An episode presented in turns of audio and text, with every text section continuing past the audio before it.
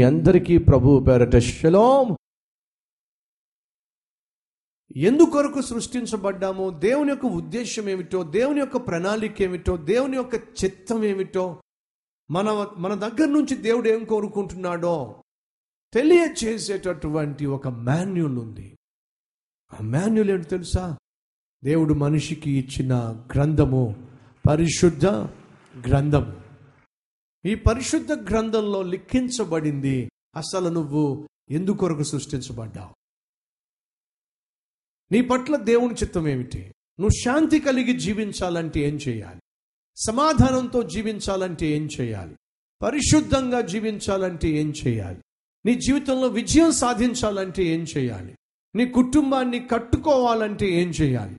నీ బిడ్డలను క్రమంగా పెంచాలి అంటే ఏం చేయాలి? వ్యాపారం చేయాలంటే ఎలా వ్యాపారం చేయాలి? ఉద్యోగం చేయాలంటే ఎలా ఉద్యోగం చేయాలి? వృద్ధాప్యానికి వచ్చినప్పుడు ఎలా జీవించాలి?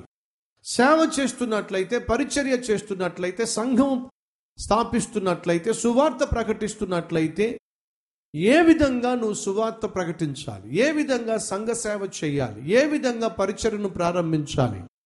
ఏ విధంగా వాక్యాన్ని బోధించాలి? ఏ విధంగా జీవించాలి?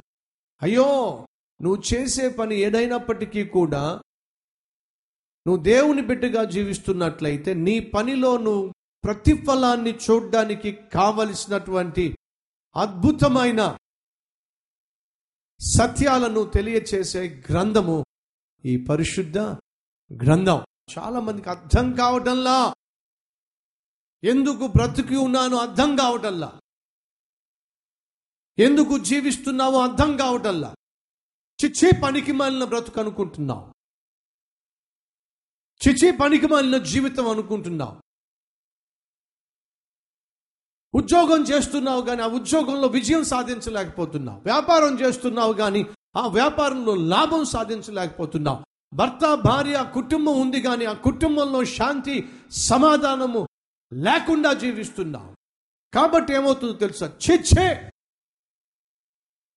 అనవసరంగా పెళ్ళి చేసుకున్నా. చిచే అనవసరంగా ఈ పని చేస్తున్నా అనవసరంగా ఆ పని చేశా. ఇలా నిన్ను నీవు నిందించుకుంటూ ఉంటావు చిరాకు పడిపోతూ ఉంటావు కోప్పడిపోతూ ఉంటావు ఆవేశపడిపోతూ ఉంటావు. కారణం తెలుసా? నీ జీవితం పట్ల దేవుని ఉద్దేశం ఏమిటో ఈరోజు నువ్వు కలిగి ఉన్న బాధ్యతలను నువ్వు ఎలా నిర్వర్తించాలో ఎప్పటికప్పుడు నీకు డైరెక్షన్ ఇచ్చేటటువంటి ఈ అద్భుతమైన మాన్యుల్ని నువ్వు పట్టించుకోవట్లా? నువ్వు చదవటల్లా నువ్వు ధ్యానించటంలా? కాబట్టి దేవుని చిత్తం అంటే ఏమిటో నువ్వు తెలుసుకోలేకపోతున్నావు. ఈరోజు నీ జీవితం పట్ల దేవుని చిత్తం ఏమిటో తెలుసుకోవాలంటే నువ్వు ఒక అద్భుతమైన ఆత్మీయుడిగా దేవుని బిడ్డగా క్రైస్తవునిగా సేవకునిగా బోధకునిగా కాపరిగా భర్తగా భార్యగా తండ్రిగా తల్లిగా కుమారునిగా కుమార్తెగా. నువ్వు నీ నీ స్థానంలో నీ- నీవు నీ బాధ్యతలు చక్కగా నిర్వర్తించాలి అంటే ఖచ్చితంగా ఈ గ్రంథాన్ని ప్రతిరోజు చదవాలి. ఈ గ్రంథము నీకు ధైర్యాన్ని ఇస్తుంది ఈ గ్రంథము నీకు జ్ఞానాన్ని ఇస్తుంది ఈ గ్రంథము నీకు వివేకాన్ని ఇస్తుంది. ఈ గ్రంథము నీకు పరిశుద్ధతనిస్తుంది ఈ గ్రంథము నీకు దేవునితో సత్సంబంధాన్ని ఇస్తుంది. ఈ గ్రంథము నీ లోపాలు నీకు తెలియచేస్తుంది. ఈ గ్రంథము నువ్వు చేసిన పాపముల నిమిత్తము పశ్చాత్తాప పడే విధంగా చేస్తుంది. ఈ గ్రంథము నిన్ను పరిశుద్ధపరుస్తుంది. పరిశుద్ధంగా జీవించటం యొక్క ఆవశ్యకత ఏమిటో తెలియచేస్తుంది. ఈ గ్రంథం నీకు ముందు చూపునిస్తుంది. ఈ గ్రంథం నీకు నీ భవిష్యత్తు ఏమిటో తెలియచేస్తుంది. నీ కొరకు ఎదురు చూస్తున్న ఆశీర్వాదాలు ఏమిటో వాగ్దాన రూపకంగా నీకు తెలియచేస్తుంది.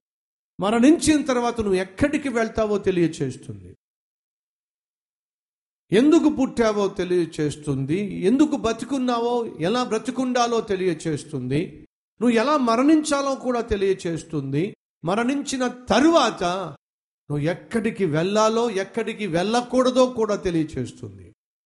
మరణించిన తరువాత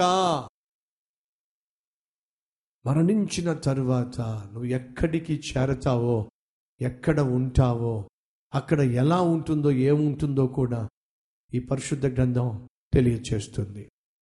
ప్రియ సహోదరి సహోదరులు దీన్ని దయచేసి నిర్లక్ష్యము చేయకండి.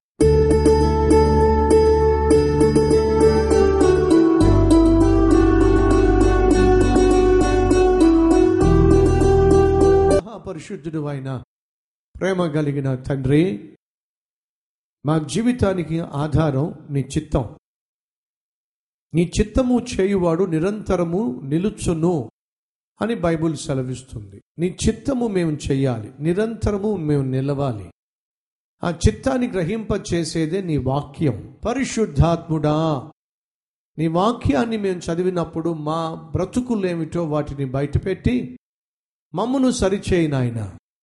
నీ వాక్యం పట్ల మాకు శ్రద్ధను పుట్టించండి. శరీరానికి ఆహారం ఎంత అవసరమో ఆత్మకు కూడా ఆత్మీయ ఆహారం అవసరం. ఆ ఆహారమే నీ వాక్యం. మనుషుడు రొట్టె వల్ల కాదు కానీ నీ నోటి నుండి వచ్చే ప్రతి మాట వల్ల బ్రతుకుతాడో ఆ నీ మాట వల్ల మేము బ్రతకాలి. బ్రతికించు నాయన. ఆత్మీయంగా బ్రతికించు నాయన. అని వాక్యమును ధ్యానించే కృప వాక్యానుసారంగా జీవించే ధన్యత అందరికీ దయచేయమని. ఏసు నామం పేరట వేడుకుంటున్నాం తండ్రి. అమెన్